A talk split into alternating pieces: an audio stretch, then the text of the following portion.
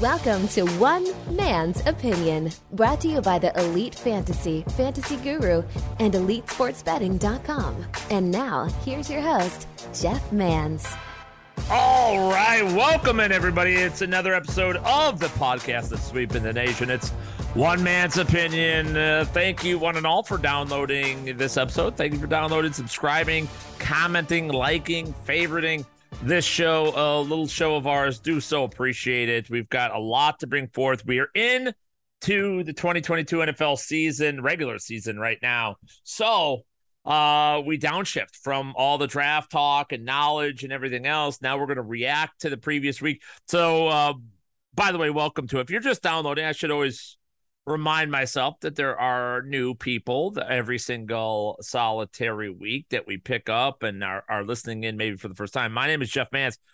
You hear me weekday afternoon, Sirius XM Fantasy Sports Radio. I've been there for 12 years. I host Elite Sports 3 to 5 p.m. Eastern Time every weekday. Also, Sunday mornings, Sirius XM Fantasy Football pregame with Bob Harris from 11 a.m. to 1 p.m. Eastern, right up until lineup lock and kickoff for, for the season on Sunday mornings. You find me over at fantasyguru.com. I'm part owner, chief content officer as well over at the site. Talk daily fantasy sports, betting on sports, seasonal sports, drafts, projections, optimizers betting systems, style, strategies, chats, discords, everything else. That's what we got over at fantasyguru.com. If you are already a member over there and are you're looking to add maybe DFS and or betting, some of the in-season stuff, we've got a tremendous deal for you. Good over there. And uh, actually, what you'll do is you you want the monthly VIP package. It gives you everything. Betting, DFS, season, it gets you all the sports. So you may just be a football person, but maybe you're into NASCAR or soccer or hockey when it starts, and basketball when it starts, or whatever, and you get access to everything. And um, I know, well, say I don't need that stuff. Well, you might as well get it for the price.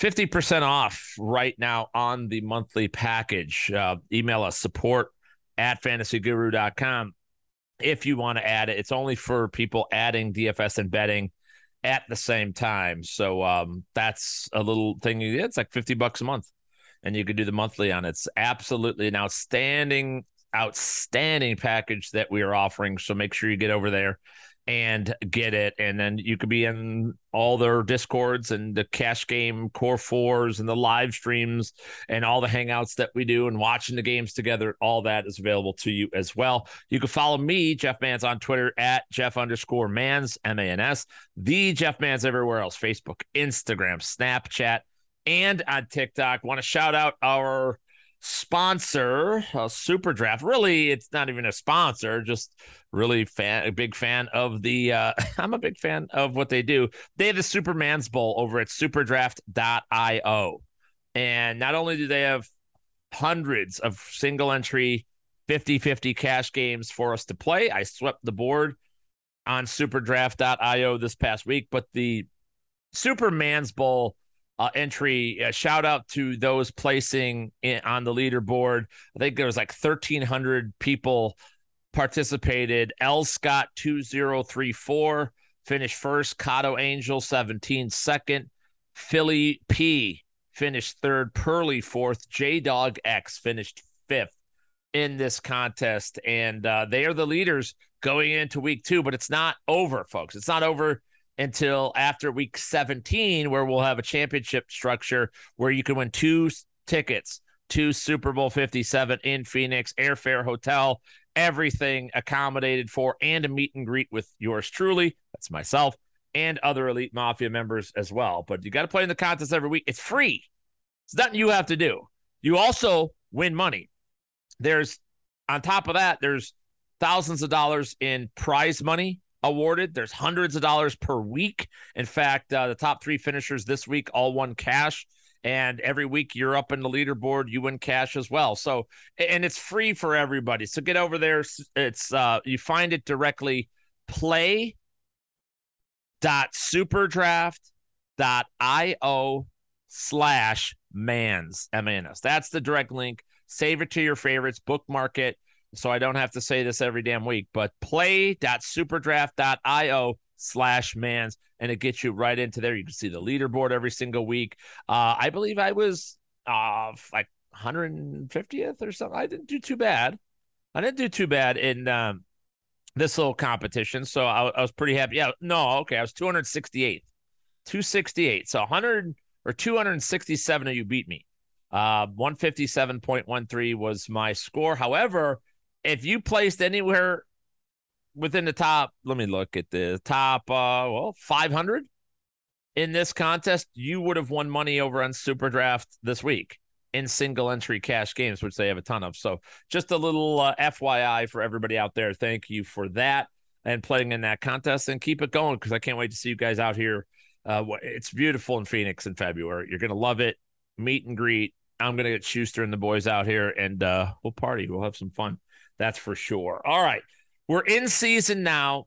The way this is going to work, I'm going to react and do some recaps for the previous week in fantasy football, betting, DFS, football in general, or maybe anything else that's going on in the world. And then we're going to look ahead.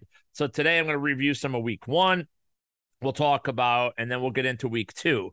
A um, little bit different. We're going to have a bounce back and a regression player of the week, at least for the first couple weeks, because I think one of the biggest problems that happen is early in the season is that you think, oh, well, this player did very well. That means that's it. He's he's great. Or this person, this player sucked, and it's over for him. He has no chance. Well, that's none of that's true.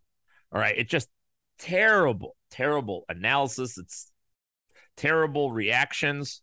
It gets people into the most trouble that you can get into in seasonal fantasy, trade away players, you cut players that you believed in. It gets you in trouble in DFS. You change your strategy, you change your lineups, you change the players, you change your process. And in betting, where you're chasing last week's performances, thinking that you're getting some kind of edge where you're absolutely not. So um, we'll do that today. We'll do our survivor pick, our bet of the week, our upset special of the week as well. So we'll have that on tap for you today as well. So a lot to get to. And I want to, where do we start out? Some takeaways from week one. So, what did we really learn? Um, I've also got some stats I haven't been able to get to on the Sirius XM show. And I know a bunch of you are listening that also listen to that program. And I love each and every one of you. So um, I'll get to that here as well on this episode. Takeaways, where do we start? Number one, uh, the Giants upsetting the Titans. This is the upset from last week that I called. I said it everywhere. I got absolutely blasted by people. There's a whole Facebook thread of just blasting how stupid I was, that I was high, I was doing this for shock value, yada, yada, yada.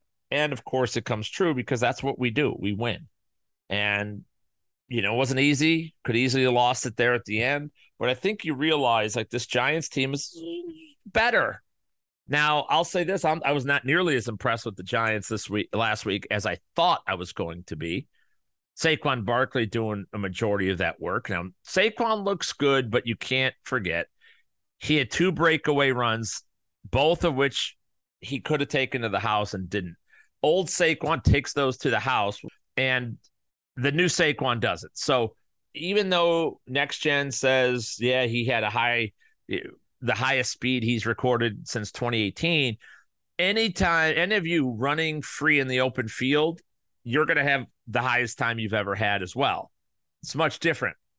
The bottom line is he could have put it, taken it to the house, and he didn't. He got caught from behind both times. So that's a problem. I was more impressed with his two yard touchdown run at the end of the game where he fought, broke two tackles, got over the uh, the end zone, and got into the end zone and uh, won the game for the Giants. Ultimately, I think Saquon looks great, looked very good.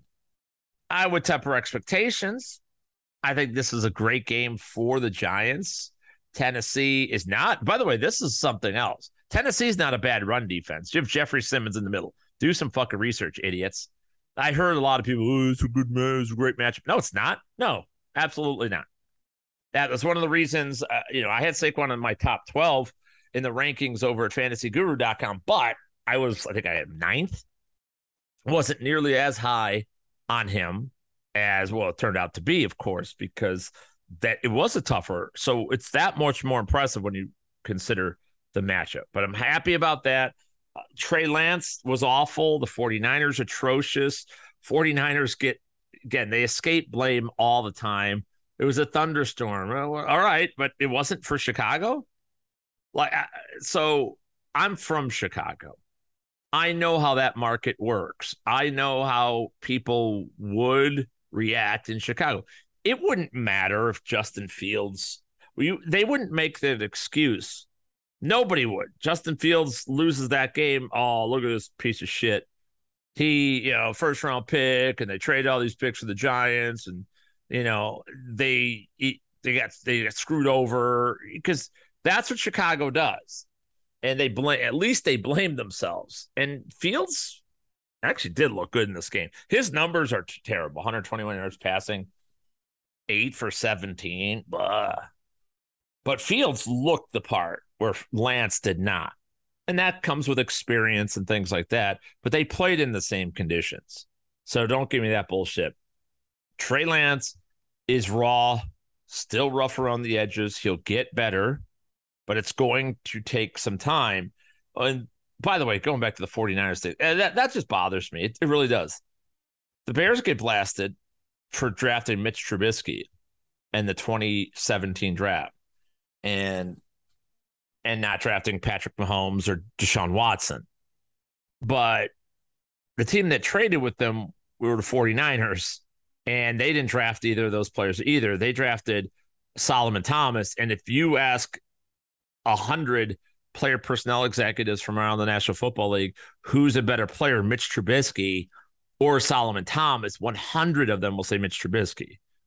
Okay, so the 49ers cocked it up just as much as anybody. And then they did it again two years later, where they actually trade a ton for Jimmy Garoppolo, hit on Jimmy Garoppolo, go to a Super Bowl with Jimmy Garoppolo, and then he gets hurt, they decide, oh, we don't want to pay him that much, and we're going to draft a quarterback. It's going to be Mac Jones until the day of the draft. Then it turns into Trey Lance. They don't know what they're doing.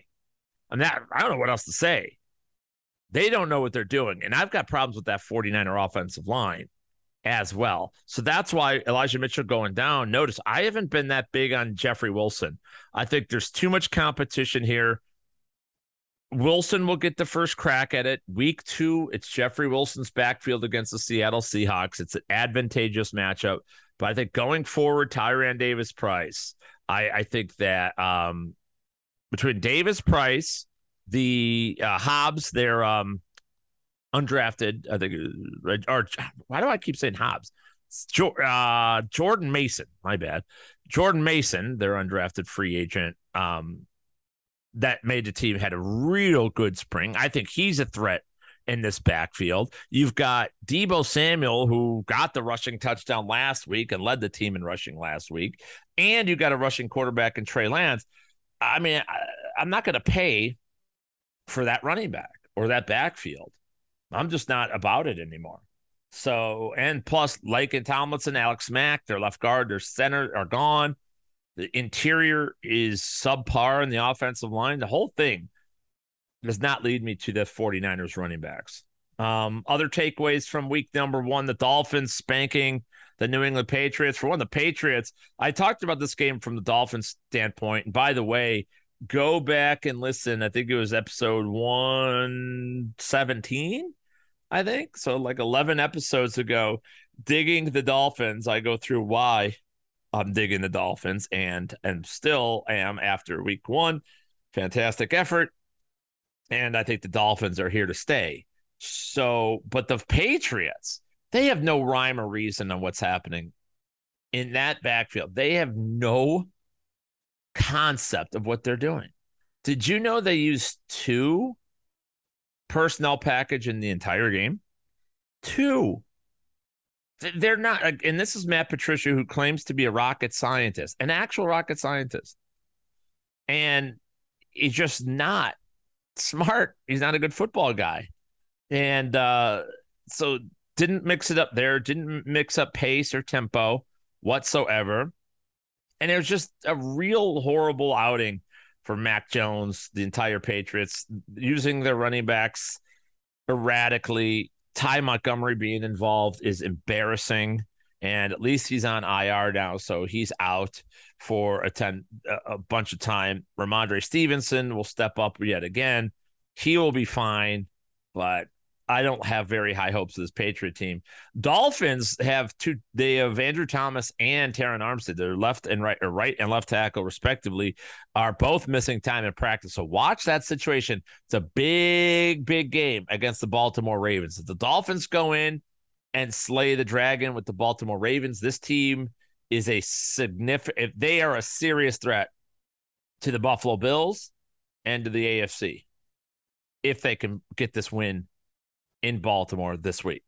So take notice of that. On the cuckold side of things, the Indianapolis Colts, how do you tie against the Texans? How are you down 20 to 3 against the Texans? What is wrong with you? Well, Rodrigo Blankenship, uh, missing field goals there. That's one of the reasons he's been released, and they got Matt Ammendola kicking for them this at least for this week, and we'll see where it goes. But that was one of the most pathetic efforts. You thought you got Matt Ryan. Ryan throws for 352 yards in the ball game. But this team just showed no fight. No, and John Taylor ran for 160, by the way. I mean, their their players, their stars did star things. But they they couldn't finish drives. They couldn't close out the game. They couldn't get stoppages. Um, started the game well on defense, ended the game well on defense. The middle was terrible. And that's just can't tie against the Texans and think you're going to run away with this division, even though I still think they will, just because the rest of the division, as you can see by week one's results, kind of sucks. And then there's the Kansas City Chiefs, another team that this one I'm absolutely thrilled with because I felt they were the most underrated team from a fantasy perspective across the National Football League and cross fantasy football going into the draft. Mahomes was going off the board in the fifth round, which is ridiculous. Nobody wanted their running backs. They, they fell to the eighth, ninth round, 10th, 11th round for Pacheco, the one you actually do want. Their receivers started out going in the seventh and 11th round, respectively, Juju and Mecole Hardman. Juju eventually moved up to round five, almost fringe round four at the end of the draft season, but Mecole Hardman fell back to the 13th round, which is fucking nuts. You guys that let's go through the scorecard of all these range of outcome people that want to talk about Skyy Moore, for instance. Skyy Moore, and I saw people bragging that they won a Skyy Moore bet in week one. He played 13 snaps. Justin Watson played more snaps than Skyy Moore. Skyy Moore is clearly fifth on the depth chart, possibly sixth out of the receivers. The only thing he caught it and ran over, he ran 30 yards, one catch for 30 yards. I mean, a miracle to get that. It was such a bad bet. You can't brag about that. Say, hey, got lucky. But I mean, Juju's number one. And I think that I think Marquez Valdes-Scantling was more involved when the Chiefs got closer than I thought. I don't think that's how it's going to go. But as I told people on the XM show, I'll tell you here, there's a video you can go watch. It's called America's Game 2019 Kansas City Chiefs. It's on NFL Network all the time. And it's basically they recap the Super Bowl season. Go watch the 2019 season. Every highlight they pull out from 2019 Super Bowl championship year was Mecole Hardman every one. There was one Tyreek Hill. There's a bunch of Damien Williams, though. Mahomes was in it, so it like he was talking. So, you know, of course he did great. But Mecole Hardman, rookie season, caught 26 passes, but six of them were touchdowns. And I mean, some of them were absolute bangers, had 21 yards per reception. Uh, this guy's legit and he is he is going to be a force. We saw him catch a touchdown. We won that bet. Another reason you need the betting package over at fantasyguru.com. but these Chiefs were way undervalued. And if you loaded up on them in your drafts, I think you're positioned very, very well going in to this season. So uh, there you go. Um, here, I want to do this. So I want to give a recap. So I have an idea here to do.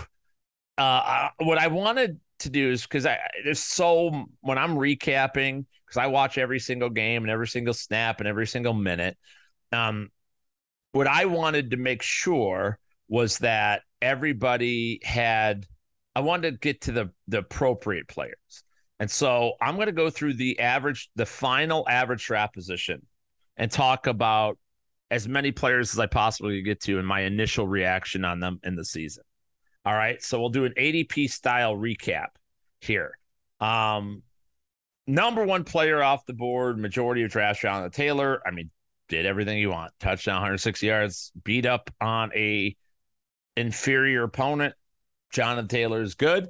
Um, wasn't on the field over 80%. I think he was 75%. Nyheim Hines was a part of it. Totally normal, totally expected. Number two, Christian McCaffrey. Uh, yeah. Christian McCaffrey is going to have a huge week two, but he did not have a big week one. He was not good in week one. He caught three of his four passes in the final five minutes of the fourth quarter. And if he doesn't get that touchdown, that one yard touchdown run uh, against the Cleveland Browns, his afternoon is miserable. It completely and utterly saved him, but 3.3 yards per cat, uh, touch on the ground, 33 total yards, um, 24 receiving yards on four receptions. I mean, these are paltry numbers. You, your number one overall player on some people's boards got you 50 yards. Uh, okay. I mean, that's not what you want. I think it'll be better. Definitely going to be better for as long as he's healthy. He's already missing practice, had a shin injury before week one. He is missed practice as I'm recording this today on a Wednesday. He'll be fine. But it's you I just think there's too much risk here. Third overall pick on the board, Cooper Kupp. Everybody realized Cooper Kupp is going to do Cooper Kupp things.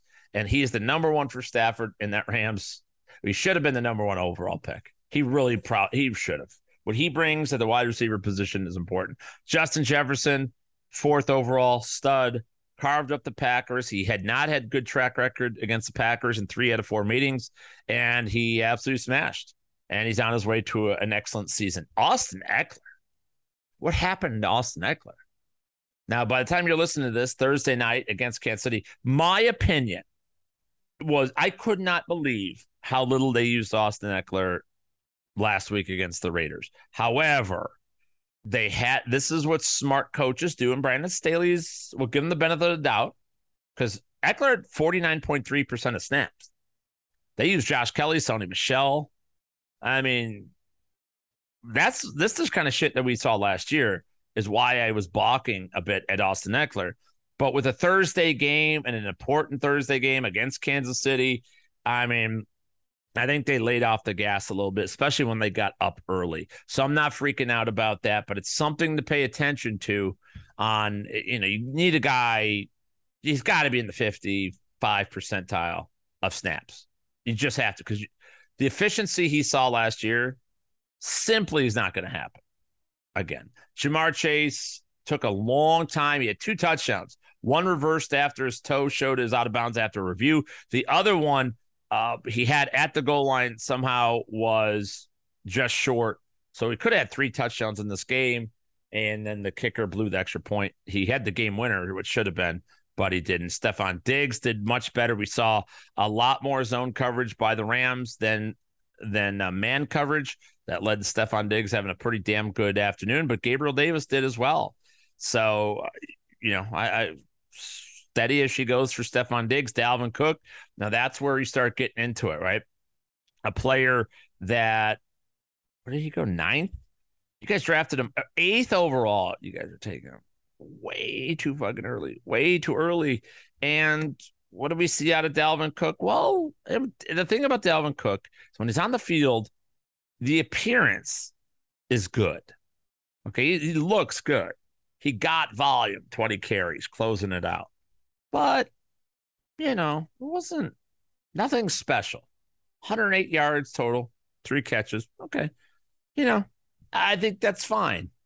But also worry a little bit about how he's going to be used there. Always worry about injuries later in the season. But, you know, I don't think he's get, you're getting eighth overall return. You'll likely get 16th overall return, but I digress. Davante Adams, another one, started slow, but then we saw the chemistry. I mean, he had a 48.9% target share.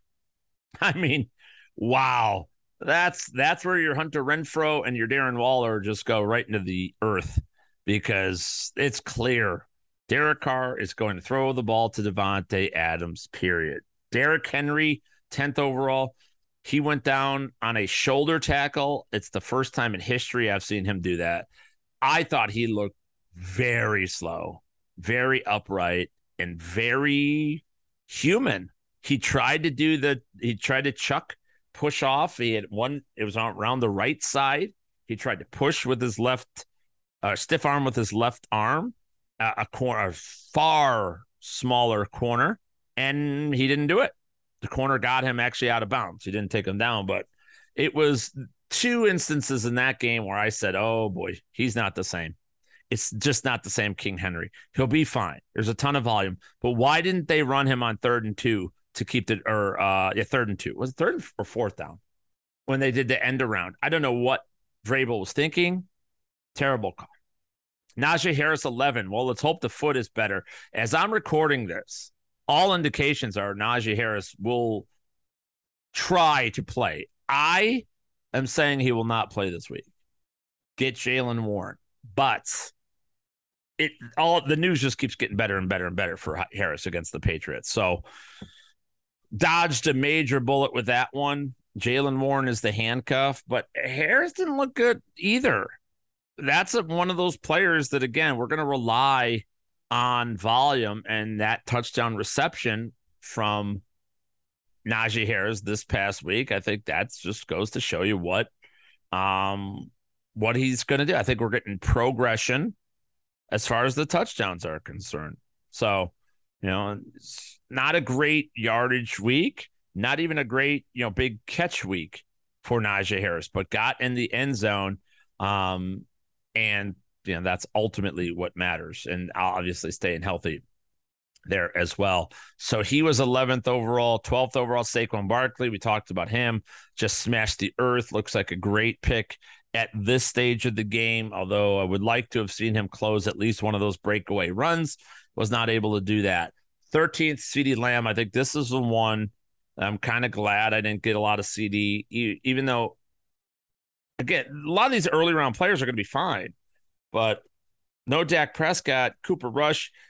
There's no one else to throw to in Dallas. Simi Fehoko, Noah Brown. Like, my God, man.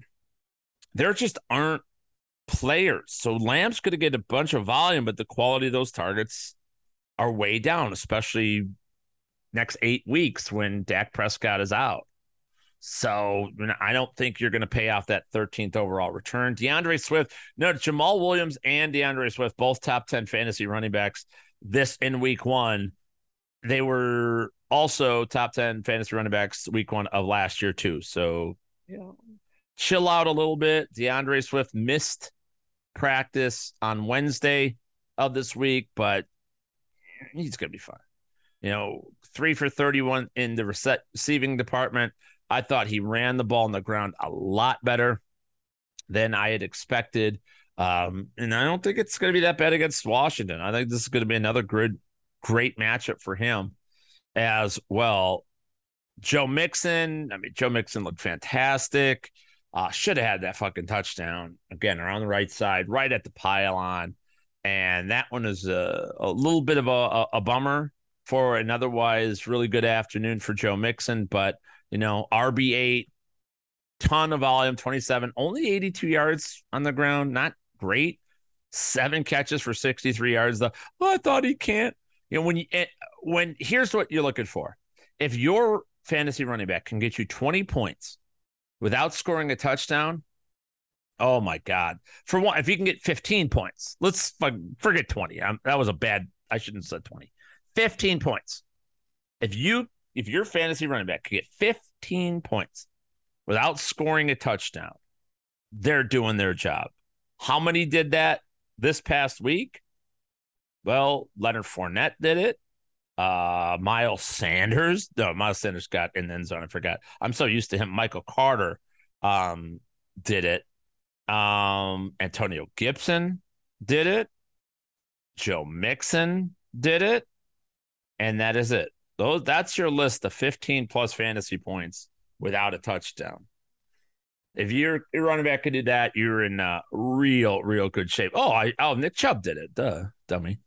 Uh, 141 yards because Nick Chubb's a stud.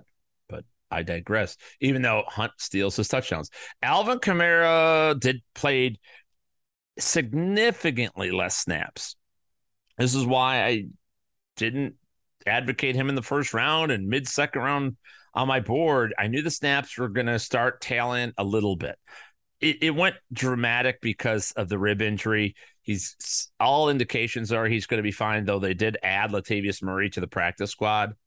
All right. So take note of moves like that, that they're going to stash a lot of players on the practice squad this year because they expanded the rosters and the financial incentive to be on the practice squad. So, um, extensions of the roster, but the receptions and targets, and that's something you're going to have to get used to. I thought you guys all got used to that last year. Uh, they're not going to throw the ball six times a game to Alvin Kamara. I heard somebody tell me they said, "Well, Alvin, Alvin Kamara only had four receptions." Well, right? How many fucking receptions do you think are normal by a running back. He, he didn't have four, he had four targets, I believe, three receptions. Well, you know, four targets per week, everybody. Uh, you don't like to hear about 68 targets. Go read the PPR myth article over on PPR running back myth on fantasyguru.com. How many got 68 or more targets last year? Handful? Five, six? It's not something that really happens. All right. So again, careful with that. Uh, tried to blaze through some of these others. Josh Allen was 17th. Obviously, he was fantastic and looked the part. And I think elite quarterback kind of noticed it, didn't you? Did you guys see it?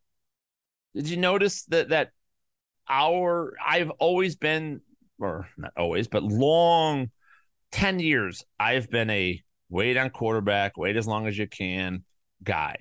This year, first time in at least a decade that I said these premium quarterbacks, er, they give you a little bit of an edge. Where you know there's nothing wrong with what we call the pool. You know, oh, you get by with Kirk Cousins every week, and um, you know Russell Wilson, and there's nothing wrong with him. Nothing. Russell Wilson, what, 18 points? Cousins got 19 points, or whatever it was. But then there's Mahomes who got 35 and Josh Allen got 31. And Jalen Hurts I got 25 and Justin Herbert got 23. It's just there's another level to this. So I, I think you will pay that off. Kelce at 18, uh, uh I think it's going to be one of the steals of the draft. You know, we kind of see it with Kyle Pitts. I won't get that down that far, but Kyle Pitts, um, massively disappointed. I had him in my DFS NFL core four. Granted, he's 80% owned, so it didn't hurt us, and we still cashed across the board, by the way. 100% of cashing. DFS, fantasyguru.com. Get over there. But I should have used Kelce. That was a mistake because if we use Kelce, we win going away. I think I finished in the 20s, like 28th, average of 28 out of 100. Uh, my cash game lineup this week, but that could have been number could have been the top five, of course, and we would have cashed in GPPs across the board with Kelce as well. So mistakes, that was a mistake.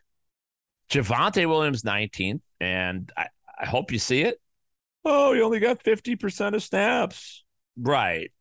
Or 55%, which is what he, or 50, I'm sorry, 59.6%. So he got, let's call it 60. I'll give him one more snap, right? They play one more down. Hmm. Maybe if they would have got that fucking playoff and not kicked a field goal like a bunch of idiots, Javonte gets one snap, he gets 60. Fumbling the ball unacceptable on the goal line, and he fucked himself. I so when we were diagramming the Javonte Williams versus Melvin Gordon breakdown, what did we say the entire preseason? 60 40 in favor of Javonte. No, that's not what happened last year. Last year was 50 50 across the board. 60 40 may not seem like a lot, but you're not understanding it's a 20% swing. Yes, it's only 10 for one player, but the other player downgrades by 10. That's a 20% volume. That's a big difference. It's a big difference. And Javonte is just a better player. And we saw those outside zone runs at the start of the game that really set him into orbit. And then Gordon fumbling at the goal line was amazing. We almost got, and then we got Javonte in there. He could have sealed the deal with that, and but he fumbled. So he screwed himself and screwed us by now Melvin Gordon will be back to being the goal line back as of next week. However, it's the passing down work. When everybody was bitching that Melvin Gordon was going to steal the goal line, I said, All right, but we'll take the passing down work. No problem. No problem. And by the way, something I have not talked about on the XM show, or I haven't, I haven't brought this up even over on the site yet, but I have, I am now, the buzzards are circling a little bit. Russell Wilson is about to be 34 years old. Are we sure that his arm isn't failing? Are we sure that he's not going to be the check down king of Chicago?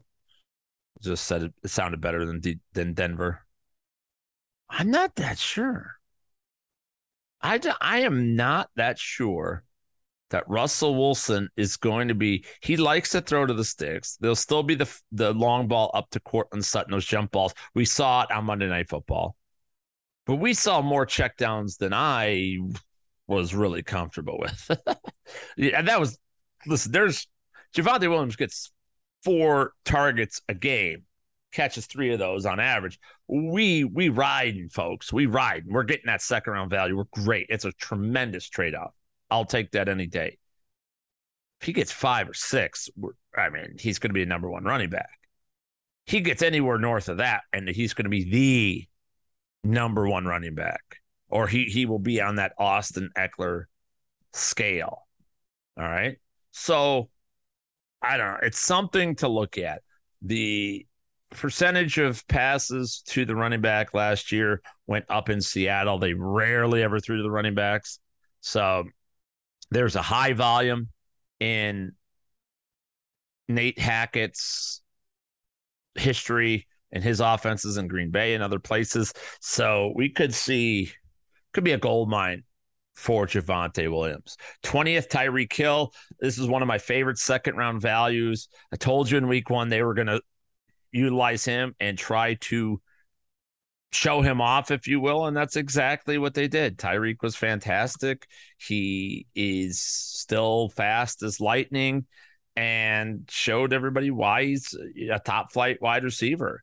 Um, eight for 94, didn't get in the end zone um last week, but you know, again, a wide receiver that can get you 18 plus points, actually at 20, didn't anybody fumbled? Um, you can do that, but um, no, 18 without the fumble. That's right. Without a touchdown is just amazing. And I, I think that he's outscored Jaylen Waddle, and Jaylen Waddle got the 42 yard touchdown on fourth down. Remember, if that fourth down play doesn't happen, Jaylen Waddle has 38 yards, three for 38 that's all he is. So something to consider. Uh how many of these should I do? Should I keep going? Fuck it, I'll go to 24. Michael Pittman, we absolutely Matt Ryan's favorite receiver. Absolutely. Um, one of the great notes that we did over the weekend uh, on fantasyguru.com, my cash game breakdown, is identified what target percentage was to rookie cornerbacks. All right. So there, here's a an underreported stat and element to professional football is that during the week when you're when teams are in their meeting rooms and they're at practice, they're sizing up their opponents. When a quarterback sees a, a starting rookie corner on the outside, You'll get rookies playing the inside a lot, but inside coverage can get help. They linebackers, safeties, it's a lot easier. Middle of the field, there's more traffic. So eh, the quarterbacks need to be sharper. It's the outside or island corner that they will pick on. Right? Those island corners are really what gets picked on. And I, I don't have the number in front of me, but it's like 48% or 46% that Matt Ryan, his career, picked on target rate to the outside corner. So we knew Pittman was going to get a super heavy dose, super heavy volume uh, of targets this past week. And that's exactly what he did. Fourth, but most 13 targets, nine receptions, 121, a touchdown as well. So he's, he's on his way. He's Pittman's on his way to being a true number one wide receiver. I think there was, I mean, we haven't really seen it. Thousand yard season a year ago, but improved quarterback play, a terribly shitty division. And you get another cream matchup against the Jaguars this week. And I think, you know, Pittman just hits the ground running and he's going to have no problem being a top 12 fantasy wide receiver. Aaron Jones, that's the one. So I loved Aaron Jones going into the year. Still love Aaron Jones, of course. Not that concerned. But I think I know I picked up a lot of AJ Dillon, a lot of AJ Dillon, and Dillon didn't do much, but the you know the, the short yards, the touchdown, definitely was a big deal. He had one, I think. Oh, Dillon out targeted Aaron Jones. I thought they had the same amount, but Dillon gets sixth. But Dillon caught five passes for 46 yards, three for 27 for Jones. That's something that will definitely inverse. But, you know, I, I think that I'm confident in Aaron Jones. Tremendous matchup against the Chicago Bears this week. I don't think we have to really worry uh, about Aaron Jones. AJ Dillon, they're going to be trading off a lot. It is a split backfield. It is, you know, 60 40 split with Jones and Dillon, though they did use both in the backfield on about 12% of snaps, which I think is very, I mean, that's dangerous. How do you combat that? We also um, saw them down and the, the Packers were trying to stop the bleeding for a long period of time. It didn't feel like they were trying to come back, I guess is what I'm saying. And that just felt like after Christian Watson dropped that pass, Aaron Rodgers was like, fuck it, this shit's over. So there you go. Um, I, am confident in Jones, though I will say him and Dillon are a lot closer than their ADPs were concerned. Deebo Samuel, the best running back on the 49ers, he was 23rd, tremendous second round value. And AJ Brown, I was impressed. I liked how Jalen Hurts put it on him right out of the gate. I think there's some tough battles against premium corners that they will have to prove it a little more to me for. But AJ Brown adds a whole nother dimension to the Eagles offense. And this Philadelphia Eagles team is pretty damn loaded, top to bottom, offensively and defensively. So there you go. Oh, speaking of which, I wanted to mention, I've t- talk about the website fantasyguru.com a lot. My favorite thing maybe we've ever done is currently up and running. It is called the Man's Cave.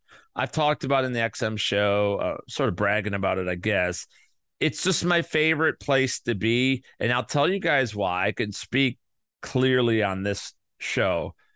I, I think what we're doing in the man's cave, it's a Discord channel. It's nothing that crazy, although we do have padded walls, furry, you know, pet the furry wall when you smoke the Jeffrey. You know, that if you've ever seen Get Him to the Greek, that's what I'm talking about. But it, it is a place of Zen.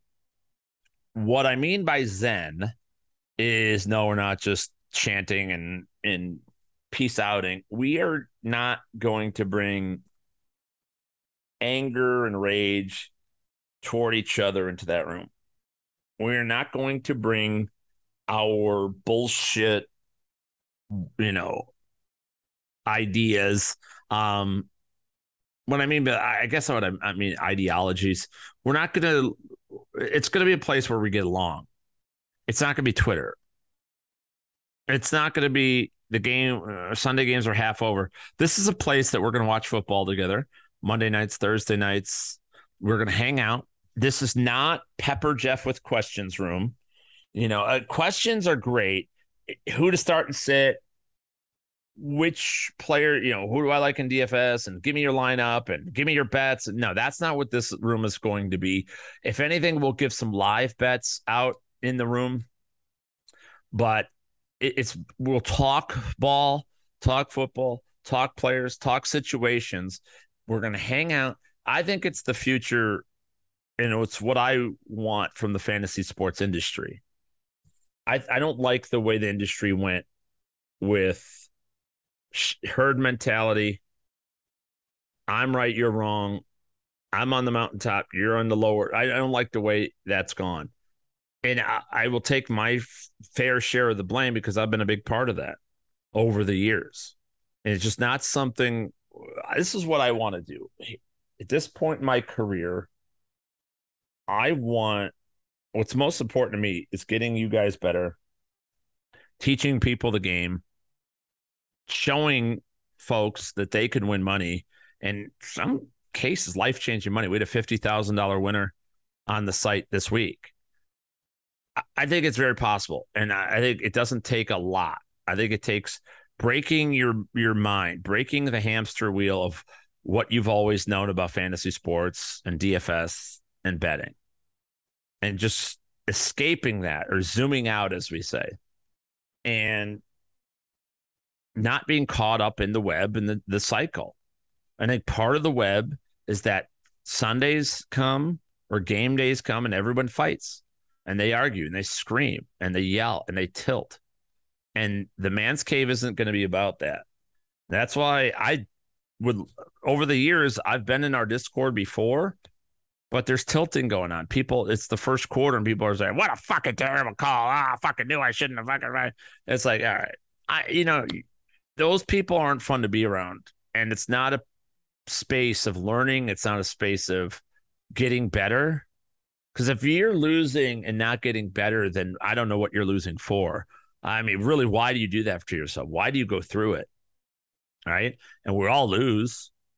I had one of the best weeks of my life in fantasy football in week one 14 and one in seasonal, 15 leagues. I lost one dynasty league. That's it won every single other one. Yet I lost and I was tilting some of that. But getting angry and not trying to fix the problem, not seeking help is, is not going is not the path to wellness. It's not the path to winning. It's not going to get better. So that's what the man's cave is all about. It's open to seasonal, daily, and sports betters it's just a room. We have rooms for everything, every sport, every, you know, seasonal, daily, DFS. But the man's cave, my ask of the company was that I just want a place for everybody. I want everybody to be allowed.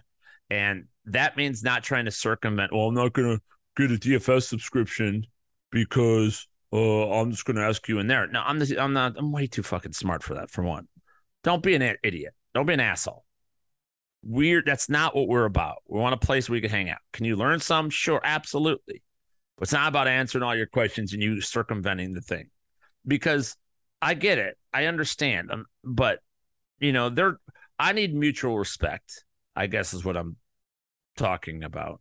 And when you know, from a business standpoint, you, you, the, the idea if you don't think I know the tricks, I don't. You know, the people say they uh uh signed up for a subscription right? It's $30 what's the fucking big deal for uh for the rankings? And then two weeks later they say oh i don't like this product right? As the season starts i want a refund. And it's like it's clearly in our terms and conditions that there's no refund. Because we can track what you did. We know you went to the fucking rankings and you download it. Come on man. Just don't pull any bullshit and that's what the man's cave is all about. That's what the this future fantasy guru is all about, quite honestly. And uh, just a note to everybody from our staff to management to subscribers, this is what it's going to be. This is what this company is going to be. We are going to the promised land. We are going to the top of the mountain, but we're going to do it with mutual respect between the analysts, subscribers, amongst the subscribers to each other. There's no infighting. Nobody's going to infight and argue and yell at each other, right? We yell for each other, or you root for something, I root for something. Somebody's going to get it right. All right. Celebrate with those people. Oh, fuck, man. If only this could happen. I understand that you're pissed off. I understand it's not what you want, but to see your brothers and sisters winning is a good consolation prize. It's a better environment, folks. That's what I'm going for. Um, I have no other way to say it. It's just a better, more positive environment. But that doesn't mean we're going to let our guard down and not kick the shit out of people and not beat the fuck out of the optimizers because we did in week one and we're going to do in week two and week three and week four and week five. 70% of bets in week one we cashed. We're rolling. But that's that's that. Uh, oh, the. So get in there, say hi, come in, hang out, have fun. That's what we're all about. All right, let's get into week number two now, everybody. So, what I wanted to do, thought it was a good idea a bounce back candidate and a regression candidate at every position for this week. We'll start at quarterback, obviously. And my bounce back candidate is Matt Stafford. What I wanted to see out of Matt Stafford in week one is what I saw out of Matt Stafford in week one. I wanted to see that the elbow was healthy. It was. I want to see that he could push the ball downfield, which he did. So all of that is good. M- Matt Stafford throwing three t- three interceptions. I've seen that. I remember I'm a Bears fan, and he was in, with the Lions for long, long time. I've seen this shit. This is Matt Stafford does that. It's what Matt Stafford will do. All right, he will throw terrible interceptions. You know who else does? Joe Burrow. Joe Burrow's that same guy. Joe Burrow threw four interceptions on Sunday. How many of you actually knew that? Not many. Why? Because he threw for 338, including well, should have been game winning touchdown to Ja'Marr Chase, but he played like dog shit. So that's the difference. Stafford, elbow fine, still got Cooper Kupp. Allen Robinson, they haven't even worked on yet. So going against Atlanta at home, yeah, he's coming back. He's bouncing back for sure.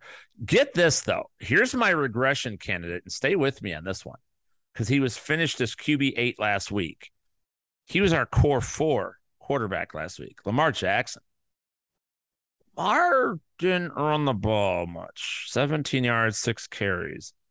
Threw three touchdowns, one of which was a long two. One was a floater to Duvernay and made a monster catch. One was a great pass, let him Duvernay perfectly in there. The other was a bomb to Rashod Bateman. Lamar not running is going to be a problem. He absolutely, positively, without any kind of question, has to run the football. Um, so I don't know what to if he doesn't run the football, we have a lot of problems with Lamar Jackson because he's not going to be able to throw like that against the Dolphins. Dolphins have given him problems in the past, really confounded him, and I think it's it's a problem. And they didn't change anything in Miami. They've got great cover. You know, you're not going to get the openness that you did a week ago. The separation openness. I don't know what the fuck I'm saying that for. But I, I think there's might be an issue there. So um yeah, be, careful. Um with Lamar Jackson. I think he regresses in week number two. Uh, my running back here. Here's here's the big news. You guys are going to be surprised, but I'll tell you, I think the bounce back candidate at the running back position this week is going to be Dameon Pierce. Number one, they used Rex Burkhead a shit ton. Why? Nobody knows. Even Lovie Smith himself said, Yeah, I don't know what we did. yeah, I don't know what we're doing there.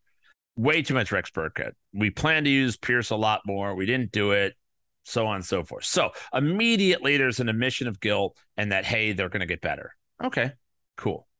Pierce will get a lot more snaps. He is a hard runner, a tough runner feet always moving runner.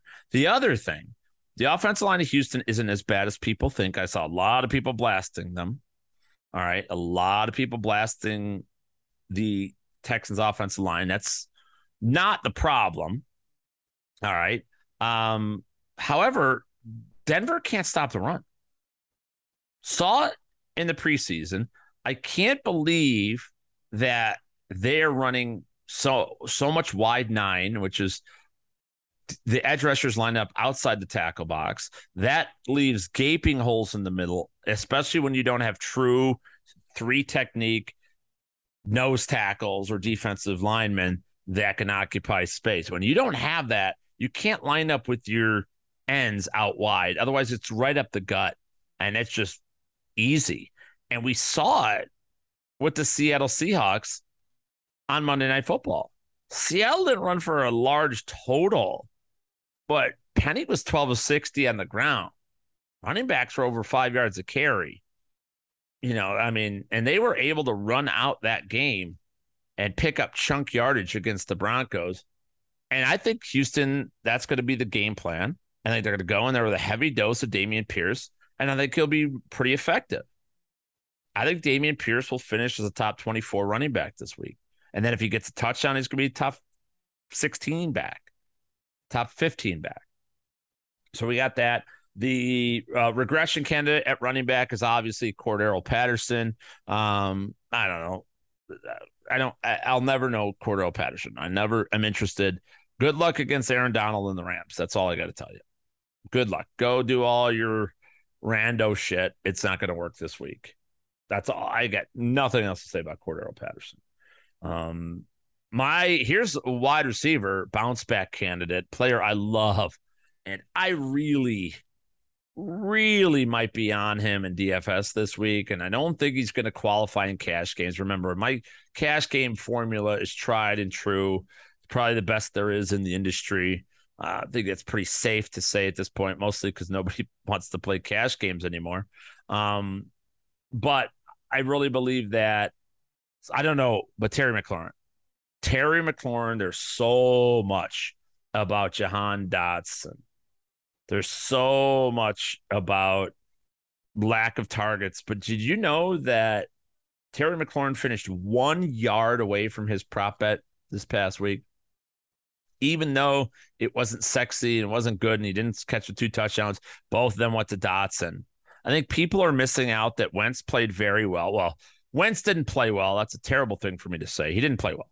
He played like shit, but he put up numbers and and threw four touchdown passes against got to be the worst secondary in national football, like, or damn near close in the the Jacksonville Jaguars. And Wentz brought him back, but Dotson got the touchdowns.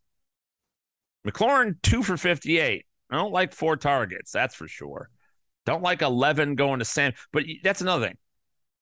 19 targets out of 41 pass attempts went to the running back Antonio Gibson or Curtis Samuel.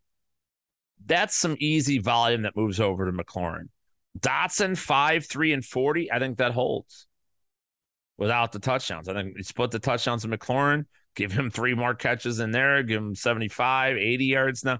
It's a whole different world. Terry McLaurin's bouncing back. Dotson's obviously the regression candidate, though I think this is going to be a high scoring game against the Lions. And they have a tremendous, uh, Terry McLaurin has a tremendous matchup this week going against the Detroit Lions secondary, specifically Amani Oruwariye, who has bled fantasy production for years to top flight wide receivers, mid tier wide receivers. So my other uh, regression candidate is Robbie Anderson. Fool's gold. A lot of people ask, should we pick him up? What do we think of Robbie Anderson? Baker like him? No. Couple of fluke throws, a long touchdown. I'm not interested in Robbie Anderson. He'll fall back to planet Earth starting this week in week number two. Um, tight end, easy. About most bounce back candidate here is Kyle Pitts. and It's got to be going against the LA Rams. And Rams have had trouble against the tight end in the past. Okay. So I think this is another situation that Kyle Pitts is too much, too much of a foundational piece of the Falcons offense to actually have two catches in a game right? Drake London drew a lot. Zaccheaus drew a lot, but the corners are way too tough for the LA Rams. So I think a bounce back is naturally Kyle Pitts. And the regression, another easy one. It's OJ Howard. I've said it before, and I'm doing it on purpose, and I want to upset you. But if you picked up OJ Howard, you're a fucking moron. And you're the guy or gal in fantasy football that we all know will lose. So I'm being mean to you on purpose. Go trade him because there's others in league. Half of every league put in bids for OJ Howard. Those six are the ones that need luck in order to win. You who are listening to the One Man's Opinion podcast don't need luck to win. You're smart enough, you're sharp enough. All right. So go sell high on OJ Howard before he has another 12 snaps, doesn't get a single target, and goes back into oblivion in Houston. Thank you and good night. Uh, all right. Now we always finish the podcast with the survivor pick of the week, the bet and the upside and survivor. Are you still alive? How, somehow, some way, we are still alive. Our Circa Sports survivor, 50%. First time in history. Over half the field gone. Thanks to the 49ers, the Broncos. People had the Titans, which I think was terrible. But we had the Ravens, we moved on. So a bunch of good options this week. The popular teams this week, the Rams. The Broncos will be popular again, although they people will be very nervous to go back to them, even though at home against Houston, I'm not worried. I'd go right back to them. The 49ers against Seattle, I think people maybe, you know, those are two games people are likely going to be worried about. Bills against Tennessee, maybe. The one I like the most, Green Bay Packers. Green Bay Packers to me, it's just an easy one.